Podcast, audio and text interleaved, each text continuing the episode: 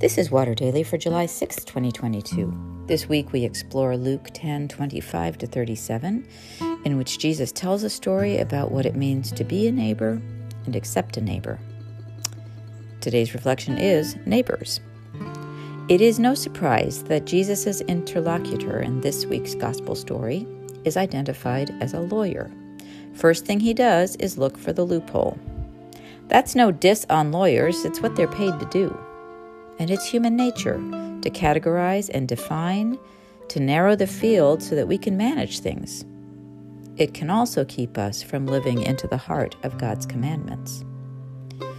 Quote, but wanting to justify himself, he asked Jesus, And who is my neighbor? Jesus replied, A man was going down from Jerusalem to Jericho and fell into the hands of robbers, who stripped him, beat him, and went away, leaving him half dead. End quote. What do you suppose the man was hoping to hear?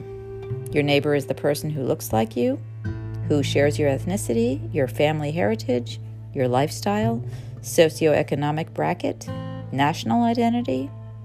That's how some people define neighbor, so they can justify devoting their resources to their own kind. That is how the bulk of the wealth in our country has ended up in the bank accounts of a relatively small percentage of the population, while we have a serious problem with poverty and hunger. In reply, Jesus begins to tell a story about a man who was beaten, robbed, and left for dead on a notoriously dangerous road. I wonder what the man thought about that response to his question. Is he saying my neighbor is anyone who is victimized? How extensive is my obligation to such folks? He made the foolish choice to do business on that road and to go alone. If such a man is my neighbor, where does it stop? Where can I draw the line and still be in God's will? As we will see, a few people in this story draw the line rather close and one seems not to draw one at all, giving well beyond expectations. But how about us?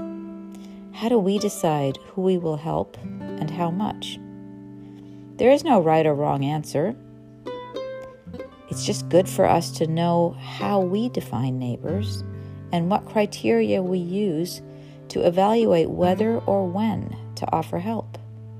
Some people will give generously to total strangers in the event of a natural disaster and refuse all help to the poor in their own towns.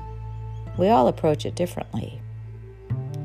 The point of examining ourselves on this question is not to instill guilt or even to suggest guidelines.